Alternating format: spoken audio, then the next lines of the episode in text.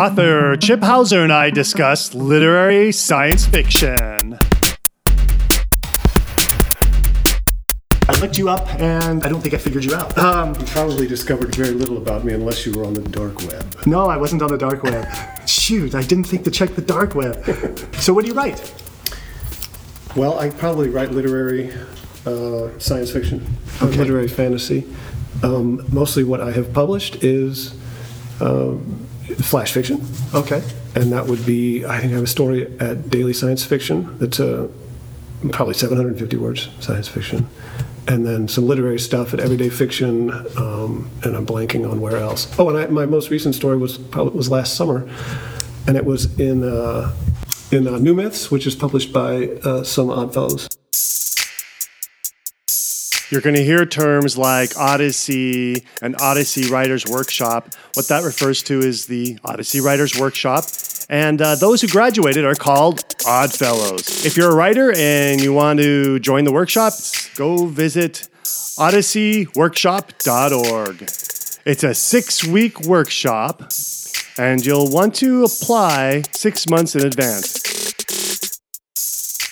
Oh, and I, my most recent story was was last summer, and it was in uh, in uh, New Myths, which is published by uh, some Oddfellows as well. And that story is uh, is literary horror, I think, because it it cover it's basically uh, one in a, in a series of link stories, some of which we're workshopping here at TNEO, uh, in which the, there's a virus in quotes that is afflicting the world, but it's doing it from the oldest person to the youngest person, and we are unable to figure it out, and time runs out pretty quickly on that. So it's a series of studies of, of characters along that timeline, and at the end, there is an entity that speaks to one of those victims and figures it out. It's character-based stuff, not Okay. hard sci- science fiction. Where's that line drawn for literary fiction versus genre? As far as I can tell, uh, literary fiction is it doesn't necessarily require the plot structures that we learn at TNEO or at Odyssey, uh, and it, they're definitely more character focused. I mean, literary, everybody knows, is is not you know it's set in it's grounded in the real world. Um, in my opinion, any fiction is speculative. That's what makes it fiction. But my stuff tends to focus on a single character or uh, or two characters, and it does not generally have big mind blowing novums. Like it, I, I do not write like Larry writes, which is he, t- he comes up with a thousand ideas and he has very specific, wild, way out there stuff. I interviewed Larry in episodes 53 through 56. You'll find those in the show archive if you want to hear from the brainstorm that is Larry Hodges. My stuff sticks a little closer to home. Um, I do write second world fantasy, but I have not published any of that, so I don't feel like I can really speak to that. Second world fantasy, like um, Lord of the Rings, Oh. uh, fantasy set on a different world other than Earth. Oh, I didn't know Yeah. about that. That's Yeah. cool. So, like Harry Potter is not second world fantasy, although technically maybe Hogwarts is. I don't know.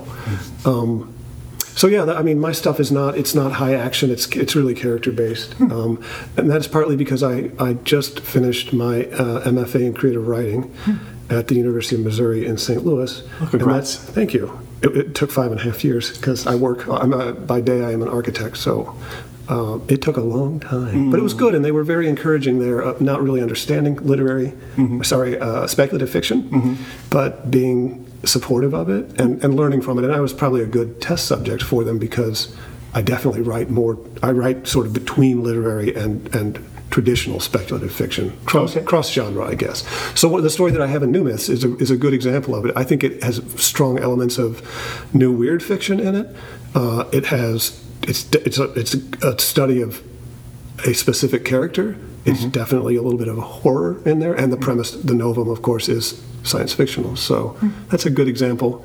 I and I love that story, but I, it's kind of a fluke. So I'm oh. trying to do that again. Oh, cool. Yeah, that's always nice to have that. Like, oh, I did something. It was, I really love it. Now, let's see if I can try it again. How do I do it again? Yeah. That's right. Yeah. Can you mention a couple of titles that you would say are classic literary speculative fiction? There are some novels that I just keep going back to as as the kind of stuff that I would like to write, and one of them, which is more like classic science fiction in theory, but which is slower paced, is uh, Richard Matheson's I Am Legend.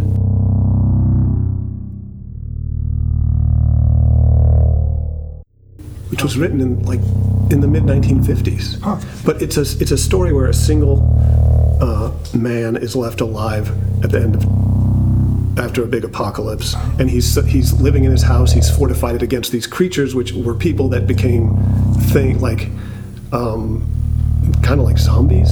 It's really one of the first zombie stories, except there's a really delicious twist that comes in the novel toward the end. But it's not. It's not, it, there is action, but it's really about this guy's got he's got problems, and it's you know it's it's a horror novel. It's science fictional, but I I think it has a lot of good literary qualities to it. Uh, it was written in the 50s though, so it, you know there's some stuff in there where it's a little cringy, but you know, I still think it's a classic. But classic literary fantasy, boy oh boy, What was cringy? I'm curious. just cultural things like oh oh come on white guy don't don't don't think that don't don't talk about women that way or Oh, don't right, right, right, right. you know how about not how about not reinforcing those racial stereotypes there's a lot of it in there but you know it's the 50s so it's, the context is completely different but it's still you know a modern reader Yeah. reads it differently Classic literature usually somehow avoids those problems. Uh, like if you go back to Grapes of Wrath, uh, Steinbeck, I'm a big Steinbeck fan. Um, and, uh, uh, and he was right in the middle of it.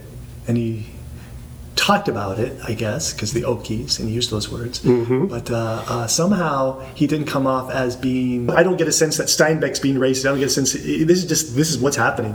So I Yeah. didn't even I didn't go there. Where if I read a Heinlein story, it's very typical sometimes. right but they were those guys in in that era were writing pulp they were writing quickly they were Yeah. not editing steinbeck is a totally different deal yeah, I think so. Yeah. I'm sure there's other really good examples of literary speculative fiction, and I am completely blanking on it. It's really just stories where character is more dominant than plot or action. Those things exist more so than in typical literary fiction, but Are you an Ursula Le Guin fan? she's kind of a good example of it, actually. Yeah, um, I, I'm not. I, I mean, I like her short fiction, some of it very well. I have read a couple of her novels, and it's just, I'm a very literal, pragmatic, practical person, and a lot of her stuff tends to be philosophical. Yeah. And that stuff, like, it, I mean, she's a brilliant writer, but it makes me feel kind of dumb mm. because I'm just like, I don't even understand. So, you know, I crawl away feeling sad, and then I think, you know what? I think I'll read something else. sure, sure.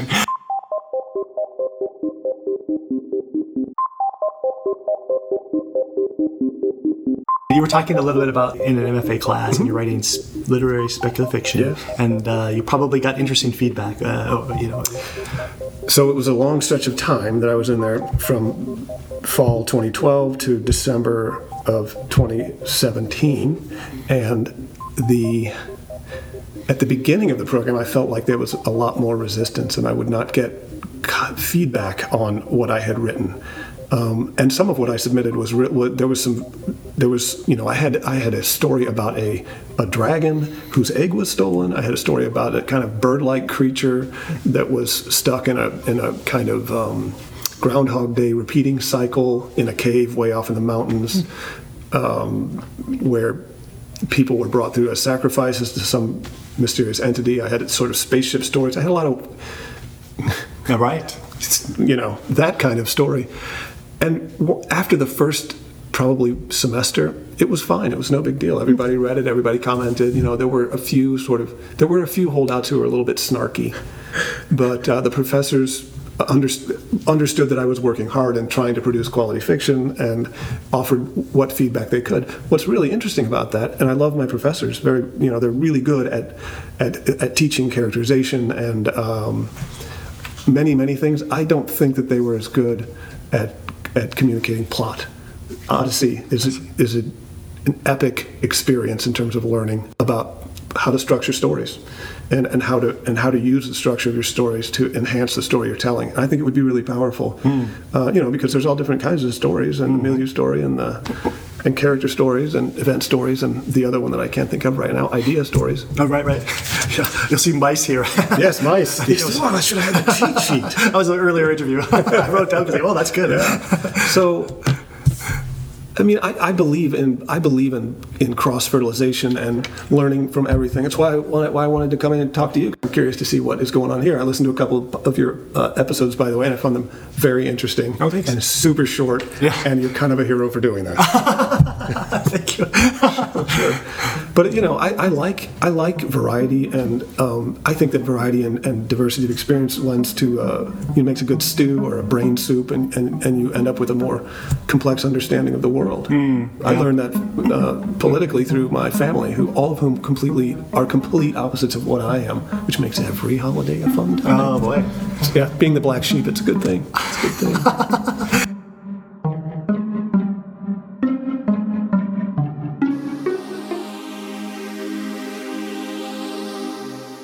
However, you found sci fi thoughts, be it iTunes, Stitcher, or any of the other podcast aggregation services, if you've enjoyed the show, go ahead and do us a favor.